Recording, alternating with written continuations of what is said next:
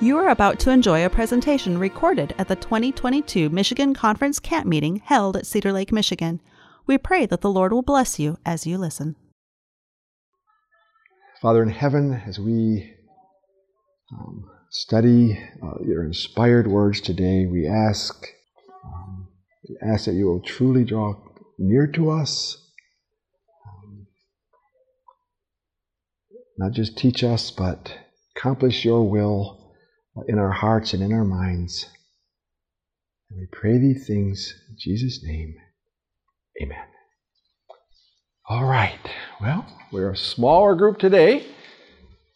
So my title is The Word Made Flesh. The Word Made Flesh. So we're going to uh, define that for a moment. Thanks for the reminder.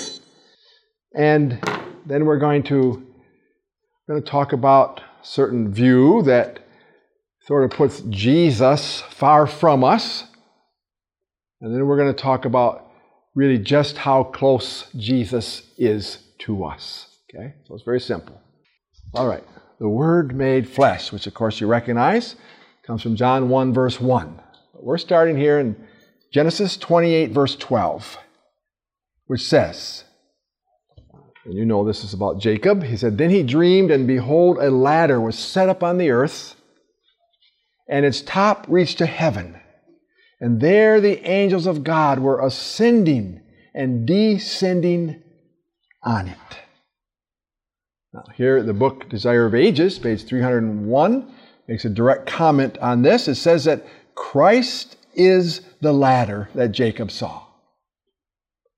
The base resting on the earth, and the topmost round reaching to the gate of heaven to the very threshold of glory. Then she says, if that ladder had failed by a single step of reaching the earth, we should have been lost. But Christ reaches us where we are. He took our nature and overcame that we, through taking His nature, might overcome. There we have uh, if that ladder had failed by a single step of reaching the earth, we should have been lost. Our Savior reaches us where we are. Okay? That is really the theme for today, right there. Okay? W. W. Prescott, who was, you know, a Seventh day Adventist pastor way, way long ago, first generation really, uh, one of his sermons, he commented on this passage. It appears he was probably reading the book Desire of Ages. He says, this is the lesson, actually, I, this is the lesson of Jacob's ladder. It rested on the earth where Jacob was, but the topmost round reached to heaven. When Christ comes to help man out of the pit, he does not come to the edge of the pit and look over and say, Come up here and I will help you back. He says, Hi. He goes on, if man could help himself to the point from whence he has fallen, he could do all the rest. If man, Jill, if man could help himself up to the point from whence he has fallen, he could do all the rest. If he could help himself one step, he could help himself all the way but it is because man is utterly ruined, weak, and wounded, and broken to pieces. In fact, perfectly helpless. That Jesus Christ comes right down where he is and meets him there. As I said, that's really the theme for today. Hebrews chapter 10, verses 6 through 8. We have this marvelous passage here. Um, it says, Therefore, when he, that is, when the Savior came into the world, he said, So this was some 2,000 years ago, a voice was heard. And here's the quote Sacrifice and offering you did not desire, but a body you have prepared for me.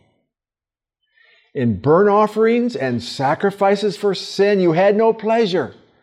Then I said, Behold, I have come In the volume of the book it is written of me to do your will, O God.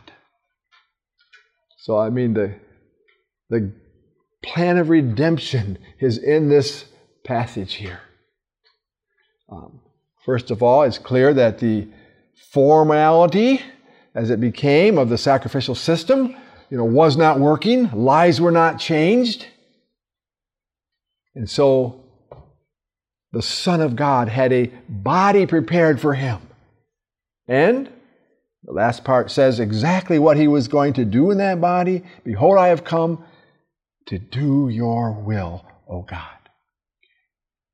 So that is, you know, again, very simply, um, Jesus came, uh, as is in our passage today, um, he became flesh, and he did so in order to um, do God's will. He came to do God's will in the flesh, we can say. Okay? And that's I mean, that is a big part of the plan of redemption. So now to our actual verse that our title is based on. John 1:14 says, "And the word became flesh and dwelt among us." And that's really as far as we're going to get in that verse today. So the word became flesh and dwelt among us. Okay? So I'm just going to talk uh, real fast about the word, you know, a couple slides on that, and then uh, quite a bit about became flesh. What does that mean? So, uh, I'm going to use Hebrews 1, verse 3 to describe who the Word was. We could speak a long time on this. It's deep and there's a lot of background. But Hebrews 1, verse 3, I think very well uh, describes the same uh, second person of the Godhead when it says, Who being the brightness of his glory and the express image of his person so that's what Jesus was. He was the outshining of God's glory. You know, uh, the Bible speaks of, uh, you know, no man can look upon God and so on. And that's um, what Jesus was. And that's certainly what he became on earth, wasn't it? So that we could see the character, that is the glory of the Father. But that is uh, what he was in heaven. He was the brightness or the outshining or the visible manifestation of God's glory, the express image of His person. That would include His character, His purposes, and so on. The Phillips translation, I like it. It says, The radiance of the glory of God, flawless expression of the nature of God. The Word. Okay. So, and then the wonderful book, uh, Desire of Ages, puts it very simple. He was the Word of God. God's thought made audible. Okay. God's thought made audible. So we can understand it. So we just skipped a lot of theology and so on and so forth. It's very simple. He was the exact representation. Uh, as the Son of God, he perfectly reflected the glory of God. The Word. Now I just skipped a, ver- I skipped a slide, and I'm on John 1 18, as you can see. Jesus himself talked about this. He said, No one has seen God at any time. The only begotten Son who is in the bosom of the Father, he has declared him. Again, talking about the Word. The only begotten, he has declared him. He is made manifest. Now, uh, I talked about this the other day, John 1 3. All things were made. You know, all things became through him. Describing the word again. All things were made. In the Greek is simply all things became through him. That, uh, and of course, then, so so astounding, then that the Word Himself became, that is, became flesh. From the book Selected Messages, uh, there's two of those wonderful books. This happens to be the first volume, page 244. And it says, notice this the humanity of the Son of God is everything to us. Okay? So, the human nature of the Son of God is everything to us. It is the golden chain that binds our souls to Christ and through Christ to God. Let that sink in a little bit. So, the human nature of Jesus, the humanity of the Son of God, is everything to us. It is the golden chain that binds us to, to Him. So, Jesus' humanity is the golden chain that binds us to, to Jesus and through Jesus to God. And notice, it's very convenient I have this here, still introducing today's topic. This is to be our study. Actually, it's you know by design. Okay. So the humanity of the Son of God is to be our study. And the uh, magazine, Signs of the Times, which is still in existence today, uh, but this is back July 30, 1896. We find these words. It says, Divinity and humanity were mysteriously combined, and man and God became one. So, divinity and humanity were mysteriously combined, and man and God became one. So it was mysterious, they were mysteriously combined. So that, that means that we can't understand everything about this, right? but notice, it is in this union that we find the hope of our fallen race. Okay. So we read two statements there. The humanity of the Son of God is everything to us. And here it is in this union, divinity and humanity combined, that we find the hope of our fallen race. Volume 7 of the commentary, 7b, as they call it, oh, 7 Bible commentary. Okay. It says, page 926, in Christ were united the divine and the human, the creator and the creature. Notice this the nature of God, whose law had been transgressed.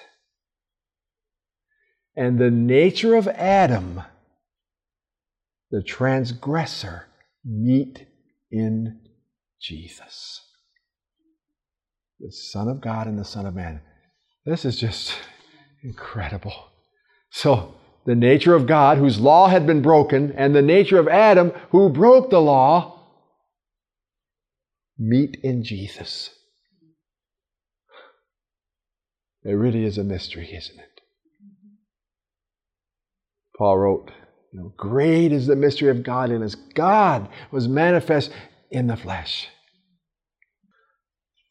Again, from first selected messages, this was not done by this was not done by going out of himself to another but by taking humanity into himself. So we need to think about that. I've been thinking about it for several months. and uh, so Jesus was still who he was. He was the Son of God. Okay? There was not a third entity added. It was like Jesus was still in heaven. This is a third entity separate from him. No. This was not done by going out of himself to another, but by taking humanity into himself. So that's step one. That's a lot to think about there. But it goes on. It says, Thus, in other words, in this way, Christ gave to humanity an existence out of himself. So Christ gave to humanity an existence out of himself. Speaking of humanity, as I understand it here, okay? That existence is in Jesus. It says to bring humanity into Christ, to bring the, this is really the, to bring humanity into Christ, to bring the fallen race into oneness with divinity is the work of redemption. I'm going to read it again. To bring humanity into Christ, to bring the fallen race into oneness with divinity is the work of redemption. Think about that. You know, um, we have to be careful, don't we? When we give our Bible studies or have our meetings, you know, we we have a certain body of knowledge we want people to have. And that knowledge is precious to us. But here is where the rubber meets the road, really. Uh, in fact, uh, we can sincerely keep the wrong day. And, we, we, and we're united to Jesus. We are going to be saved. And we can keep the right day without being united to Jesus. It, there's no value. Uh, so, again, this is just to bring humanity into Christ, to bring the fallen race into oneness with divinity, is the work of redemption. So, we've seen already three strong statements about the importance of the humanity of Jesus. Continuing, Christ took human nature that men might be one with him as he is one with the Father. So, you know, he is more than our representative. You know what I'm saying? He's we're, we're one with him. So Christ took human nature that men might be one with him as he is one with the Father that God may love man as he loves his only begotten Son. That's Ephesians 1, isn't it? Uh, he's made us accepted in the beloved, in the one whom he loves. That men may be partakers of the divine nature and be complete in him. Summarizing what we've said so far, I can say that without Jesus' human nature, we have no way to become partakers of the divine nature.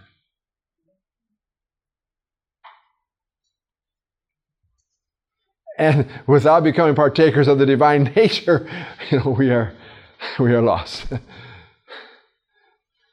we might be very religious. We might be very strict. But we're, we have no life. Thomas Torrance, I quoted him the other day. I really appreciate what he writes here. Uh, by the way, he was the chaplain in World War II. I, I couldn't think the other day when I mentioned his very touching story. Here he wrote, This means that in the, and he used the Greek words, okay, which I just put the English here. So in the became flesh, we have something unique a relation between God and man, the creator and the creature, which has no parallel anywhere in creation. So, and of course, this goes without saying, but it's something to put in our minds. Um, Jesus became flesh. Uh, it's a relation between God and man, a relation between the creator and the creature, which could not be closer. Has no parallel parallel anywhere in creation. He goes on to say,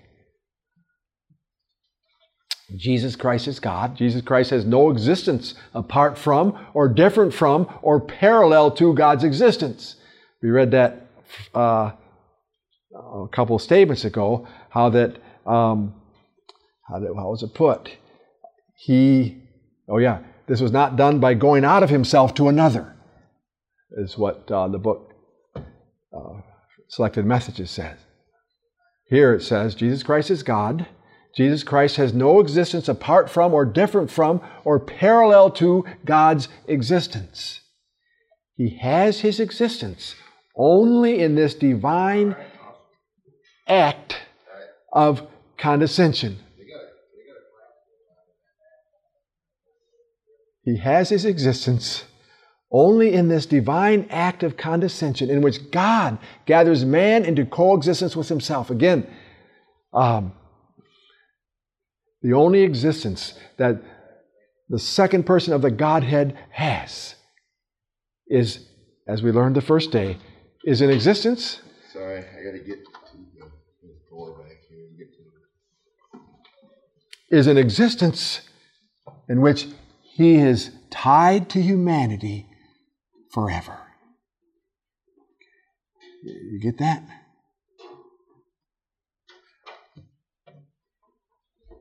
Wow. He has his existence only in this divine act of condescension in which God gathers man into coexistence with himself. I mean, Jesus will never go anywhere throughout eternity without his humanity. He, he can go anywhere in the farthest reaches of the universe.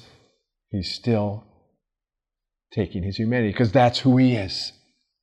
That's who he stepped down to be. It's virtually saying that God, um, and this thought is not original to me in any way, but that God has chosen, uh, he would rather not exist than be without the human race. Goes on. That means that there in the Word made flesh, God and man are so related in Jesus Christ that Jesus exists as man only as far as he exists as God.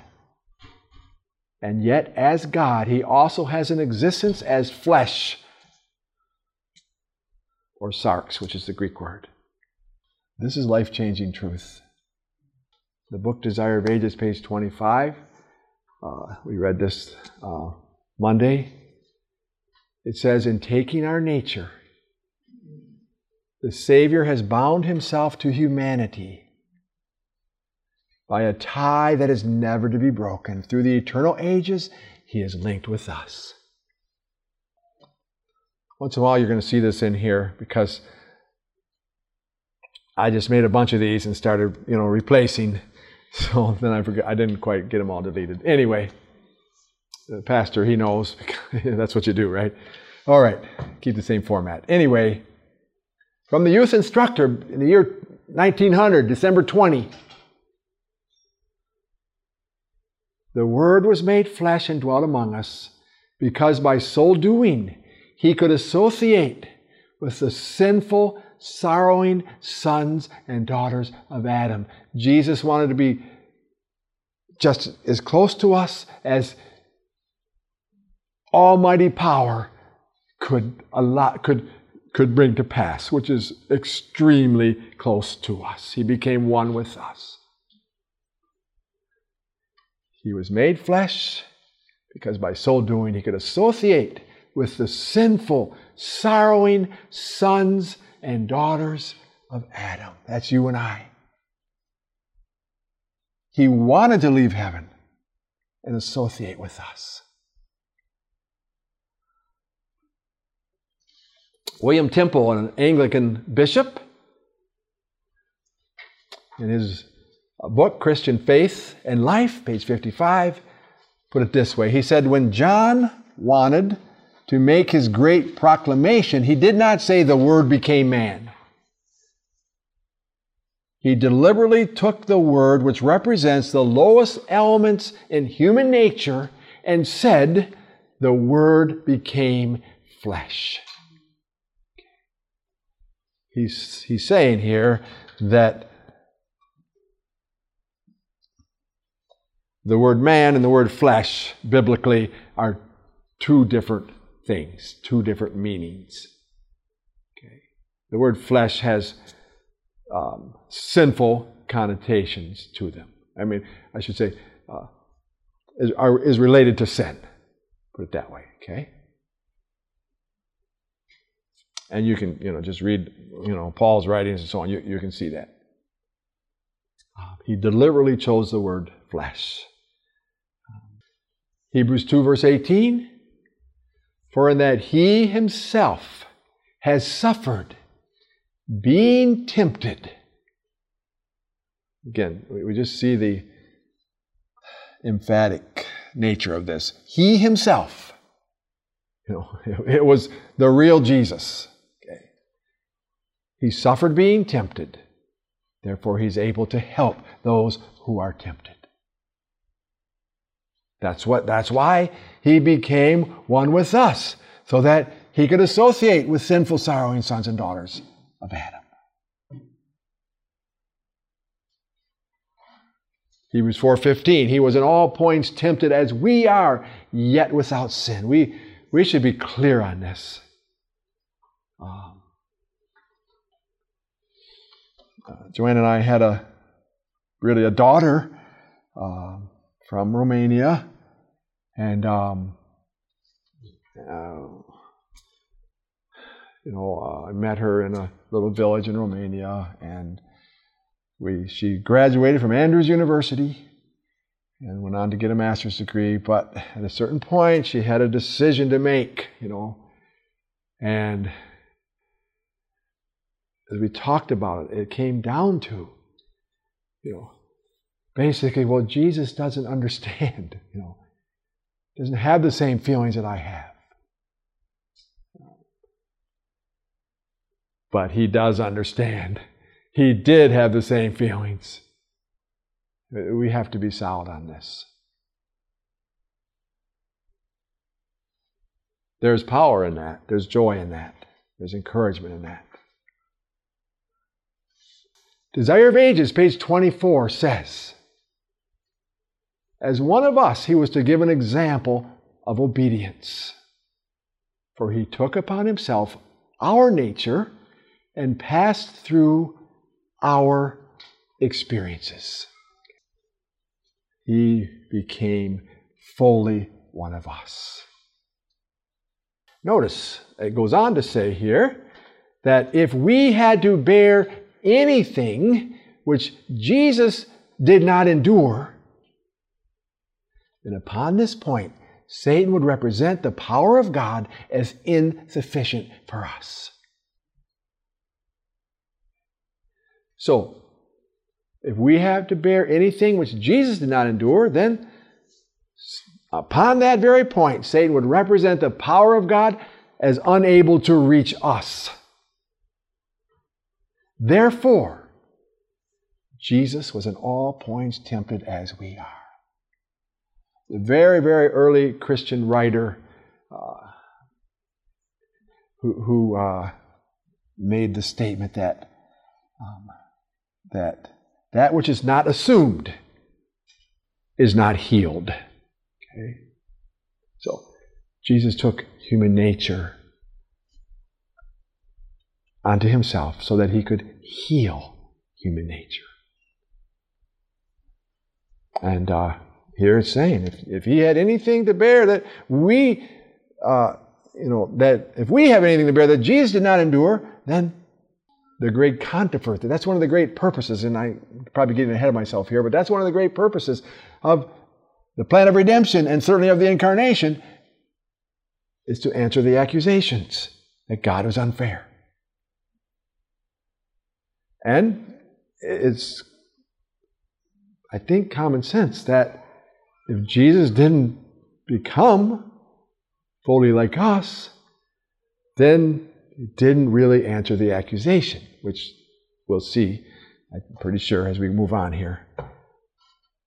But continuing. So, Desire Ages, page 24. He endured every trial to which we are subject, and he exercised in his own behalf no power that is not freely offered to us. As man, he met temptation and overcame in the strength given him from God. And I will say that um, the reason that he, he exercised in his own behalf no power that's not freely offered to us. Well, in his humanity, he had no power to exercise that we don't have. Therefore, he was totally dependent upon the Holy Spirit as we are. Of course, he could have used his divinity in various situations, but that would have broken up the plan of redemption.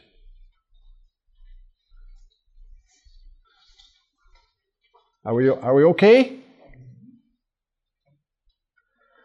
As man, he met temptation and overcame in the strengths given him from God. Anders Nygren, if I'm pronouncing his name correctly, a uh, Lutheran bishop, he was in, in Sweden, still commenting on uh, our verse the word became flesh, he wrote, out of the out of quote the flesh arose for him the same temptations as for us. By the way, but in all this, he was master of sin. Okay, we're, we're clear on that, right? you know, he was tempted in all points like as we are, yet without sin. You know, I need to be crystal clear on that. But so out of quote the flesh arose for him the same temptations as for us. But in all this he was master of sin. Now, you know, this might be almost, well, yeah, Jesus, you know, he overcame, but when we get the full picture, we, we clearly understand that he overcame for us. Uh, I'll just throw this in. On Friday, we'll see, you know, we'll talk a little bit about the relationship between what he did here and what it gives to us. It, it, it, it should take all pressure from us. It's all in him. A Ministry Magazine, back in June 1985, I do not have the author here because I do not know the author, it was, a pseudonym was used at the time. And is what was uh, there in our ministry magazine. It said, contrary to the Grecian dualism, so Greek dualism, uh, you know, Greek philosophy was, among other things, was that the body, you know, the, uh, anything having to do with the body was evil, was sin. Okay, this is, of course, this was really bought by the Catholic Church and then also came into Protestantism. Um, this is why, for example, uh, even though the Bible makes very clear uh, that you know the marriage bed is holy, uh, you know priests do not marry because of this Greek philosophy. Okay, there's the spirit, which is good, and there's the body, which is bad. That's that's it. Okay. So contrary to Greek philosophy, uh, which taught that early, excuse me, that early pervaded much of Orthodox Christianity, notice this, the flesh is not evil. So the word became flesh. I continue here, the quote, the flesh is not evil, nor does it sin of itself. Although the flesh is amoral, it does provide the equipment, the occasion, and the seat for sin if the human will is not constantly assisted by the Holy Spirit. But a person born with sinful flesh need not be a sinner. Okay? Does that make sense? So a person, yeah. So Jesus became flesh does not make him a sinner. Okay. The will makes somebody a sinner. In the book Adventist Home, page 127 explains this. It says, The lower passions have their seat in the body and work through it. The words flesh or fleshly or carnal lusts embrace the lower corrupt nature. Now, the flesh of itself cannot act contrary to the will of God. We are commanded to crucify the flesh with the affections and lusts. And this is what Jesus did. The Word was made flesh, but flesh does not sin of its own, it requires a choice. And Jesus was in a constant state of the correct choice. because he was dependent upon the Holy Spirit. Harold Roberts, who wrote an excellent book uh, on this topic called Jesus and the Kingdom of God, page 78, said, It is also beyond dispute that we have a tendency which has deep ramifications in the history of the race to seek our own personal interests and to oppose the divine will. But although that tendency is so potent as to make sin highly probable, it does not make it inevitable. This is a Protestant man who's saying because we were born, you know, with a fallen nature, it doesn't make sin inevitable. It may be common, okay, but it's not inevitable, as Jesus made perfectly clear. All right, now we step away from all that um, to the Catholic Catechism, okay? Um, which I have in my library. This is the latest one. I don't, yeah, I'm quite confident of that. It's paragraph 411. The whole thing is organized by paragraphs, numbered paragraphs. So let me explain this that you've heard the term Immaculate Conception. And most people, including uh, many Roman Catholic people, think that is a reference to Jesus being born in uh, some sort of uh, immaculate nature, if I can use that term, okay? But that's not what the Immaculate Conception is. The Immaculate Conception refers to, because they could not bear the thought that Jesus could be born from a woman who had a fallen nature. They couldn't figure that out. Therefore, Mary was immaculately conceived, and she gave birth to Jesus. This is the Roman Catholic teaching of Immaculate Conception. And here it is explained. Mary benefited first of all and u- uniquely from Christ's victory over sin. She was preserved from all stain of original sin, and ha- by a special grace of God, committed no sin of any kind during her whole earthly life. Paragraph 491, quoting from Pope Pius XI, the most blessed Virgin Mary was from the first moment of her conception, by a singular grace and privilege of Almighty God, and by virtue of the merits of Jesus Christ, Savior of the human race, preserved, immune from all stain of original sin. This is the teaching of Immaculate Conception, which has a huge influence in our, our world today. Now, W.H. Branson, who, uh, you know, many decades ago was General Conference president, president of the General Conference. And in his book, Drama of the Ages, you still see that around once in a while, page 81, he explained, he said, the Catholic doctrine of the Immaculate Conception is that Mary, the mother of our Lord, was preserved from original sin. If this be true, then Jesus did not partake of man's sinful nature. Now, this is the General Conference president writing. This belief cuts off the lower rungs of the ladder and leaves man without a Savior who can be touched with the feeling of man's infirmities and who can sympathize with them. And then our book, Bible Readings for the Home, very um, useful book, which was edited somewhat, uh, 1949. This is actually from the before the edit, but this particular section really wasn't changed that much, but I'm using this version. It says, the idea that Christ was born of an immaculate or sinless mother, inherited no tendencies to sin, and for this reason did not sin, removes him from the realm of a fallen world and from the very place where help is needed. Okay? That which is not assumed is not healed. Again, this is Bible Readings for the Home, published for I don't know how many years, Seventh Adventist Church. Um, the idea that Jesus was born of an immaculate or sinless mother and, and inherited no tendencies to sin, and for this reason did not sin, removes him from us. from the very place where help is needed. I Love that. How many of our young people growing up, you know, struggle?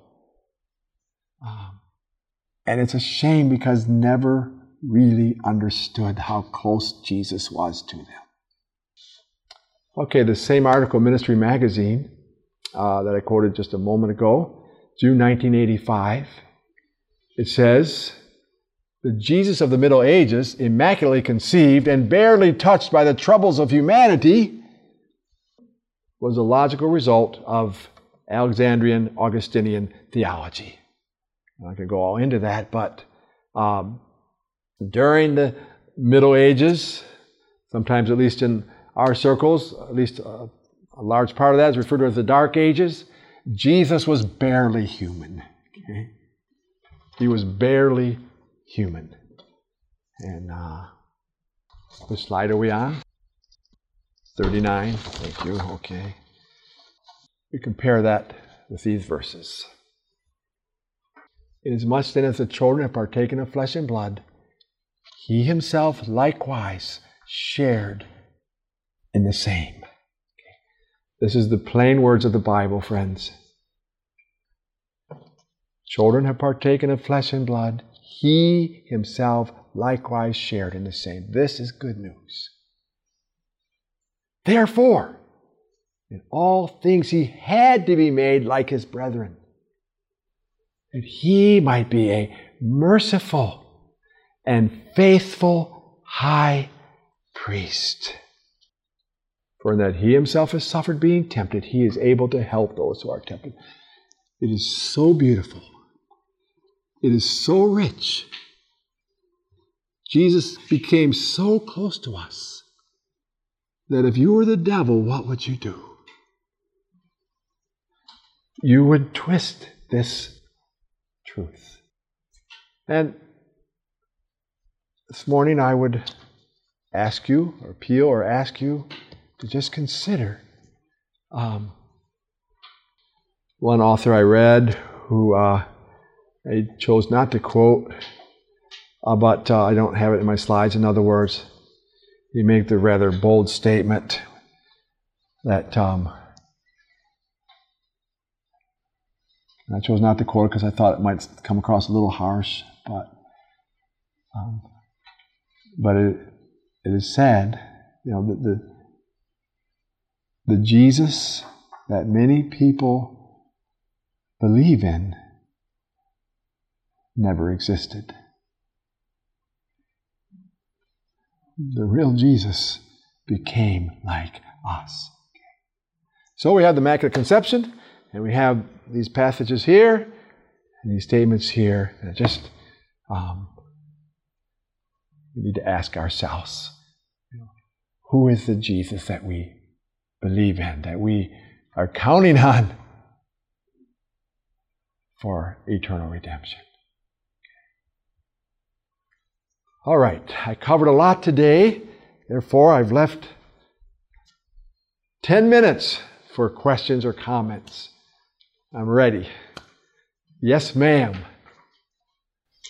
I don't know exactly how to ask, but it's something I'll just just say it out. It'll make sense. Yeah. Um, so he was tempted in all points as we are. Sometimes I wonder because he's a male and I'm not male, how Uh-huh. do I relate to that? How does he relate to me? Because yes, he did have a lot of temptations. I can't deny that. But women seem to have certain like we are. We, we kind of follow our husbands. Like we are just affected by what's happening around us. We don't have we're not the authority in the home, etc. So like maybe women have to deal with more covetousness or like other temptations like that. And but he didn't have that because he was male. So how do I relate? How do I make that statement true in my mind? I know it's true because it's in the Bible, but then I, I still think well, still he wasn't he wasn't a woman. He never had to carry a child or yeah, raise children. he never had either one at home. Oh, I see a hand here. You have an answer to that. How convenient. excuse me, excuse me. Uh, so the question is asked that, um, you know, how, you know, although the questioner believes it, but is, wants to have a better grasp on her being a, a woman, a female, a mother, and so on. You know, how could Jesus be tempted in all points like as I am? Wait one second, we have a mother here that's obviously one step. Yes, ma'am. Well, I've, I've had the same thoughts as she's had, and Uh-huh. I've done some studying on that, and so I'm going to ask your opinion. Okay. What my understanding is, is in the Garden of Eden, when Adam and Eve decided to eat the apple, what they were really deciding is they were going to be their own God, and they were not going to depend on God. They were they were making their own decisions because the devil told them you can be like it, like God, and so um, Very true. that to me kind of represents the original sin is that you've separated yourself from God. Now you're going to be your own God.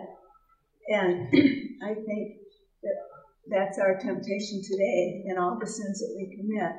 If we are separated from God, then we are able to, to you know, we're the devil's playground to do whatever he wants us to do. And Jesus, that was his temptation to Yeah. work on his own rather than to depend totally on every aspect on God. Wow, that's a wonderful uh, addition to the discussion, isn't it? Uh, and there's, a, I'll say that's true. Uh, what she said was basically that, you know, the original sin. I put that in quotes because that means different things in different circles. But, you know, the first sin, put it that way, uh, basically involved. Um, it certainly involved a rejection of God and His will. It involved, you know, therefore choosing to be our own God. We're going to follow our own will and that um, that is at the bottom of, um, as um, the speaker said, all temptation. Yes, ma'am. Something. Saying that the root of all sin, so it doesn't matter what gender, the root of all sin is that we're yearning or wanting to be our own God. Okay, so you're affirming what she said. Uh,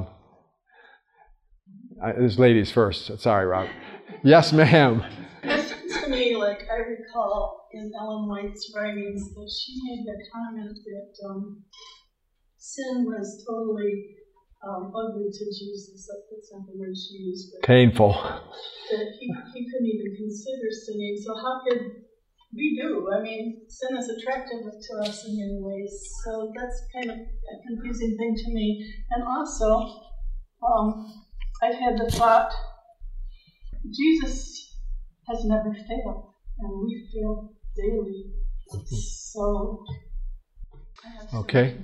Okay, so you're saying you don't perfectly understand the incarnation. That's that's nobody does. But what what you said was um, that uh, yeah, Jesus was, you know, the some of the fiends is the word that is used that surrounded him. It was um, I can't remember the exact word, but it was it was painful to him. What was the word? Abhorrent. Abhorrent is exactly the word. Yeah, abhorrent to him. When we speak about Jesus uh, taking upon himself human nature, we have to realize, uh, as one of our early preachers said, don't drag his mind into it. Okay, don't drag his mind into it.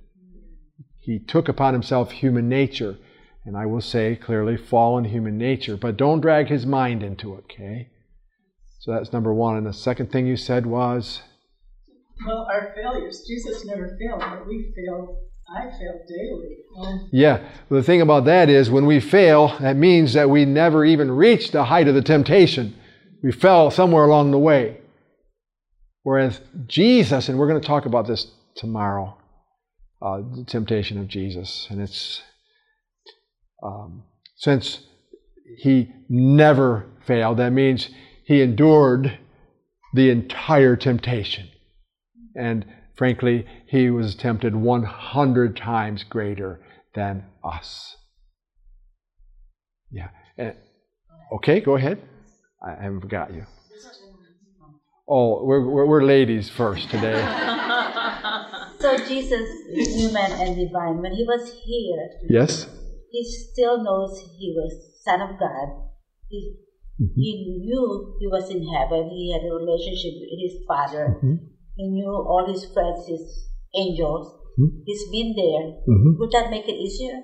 Like, I was there before. I have all the relationship. Mm-hmm. I knew the heaven, literally, but I'm still human. I'm so glad you asked the question. So the question is, since Jesus knew who he was, I mean, he knew he was in heaven. You can see that in you can see that in his prayers. He said, "Father, glorify me with the glory that I had with you before the world was." Right. So Jesus knew. Therefore, would that make it easier for him? Actually, you know, you look at the Garden of Gethsemane when Jesus was sorely tempted to say, "Forget it. I'm going back to heaven." It actually made it harder for him. But then Ellen G. Said that God closed his divine divinity at that moment, so he couldn't see. Exactly.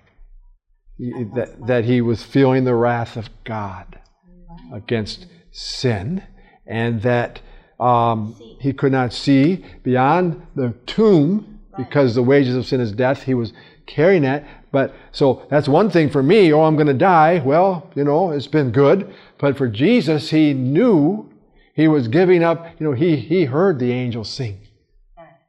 He, he had infinite, you know, intimate fellowship with his Father, intimate fellowship with the angels. He knew what immortal life was. That's what he was being asked to. That's the struggle in the Garden of Gethsemane. When he sweat drops of blood was laying down his life forever. A struggle we, we will never be able to understand because we don't know what we're giving up. So that's my answer. You feel bad for him? You want me to call him? I've known him a few years, so I, I can do that. Yes, sir. One thing that I've appreciated, and Mhm. I've verified this true, points is not in the Greek. In all points. All point. Points is an italicized word, as I understand it, and what the translation is is to the full extent. I will uh, comment on that tomorrow. Okay? I'll check that out. The word points not in. He's saying it to the full extent. In the Bible, Okay. it means to the full extent. Uh, I, that's I I I'm not sure I ever heard. I, I've heard the phrase full extent, but I haven't heard it in that context. One second. I just want to make sure that I um, get back to my response to your obviously very um, got us really thinking here. Your question, and I just come back to Hebrews four, you know, verse fifteen. It's very clear. We do not have a high priest who cannot sympathize with our weaknesses. You know, uh, we do have a high priest, whether we're man, woman, whatever we are. He can sympathize with our weaknesses because he lived them. That's what I would say. Is that you've got a lot of good discussion here. Now, go ahead. We got one minute. this is impossible to talk about in one minute, I guess. I start. but um, you're talking about the issue of habitual sin. How can he relate to us when we have fallen and fallen to the same mm-hmm. temptation repeatedly? Okay. And because he never fell once. But Oh, the, you're going to answer it. You're, you're not asking the question. You're repeating her question. Yeah. Okay. the there is something beautiful in what Jesus was called to do. It's he has a different role than we have. His role was to be the savior. Our role is to be saved.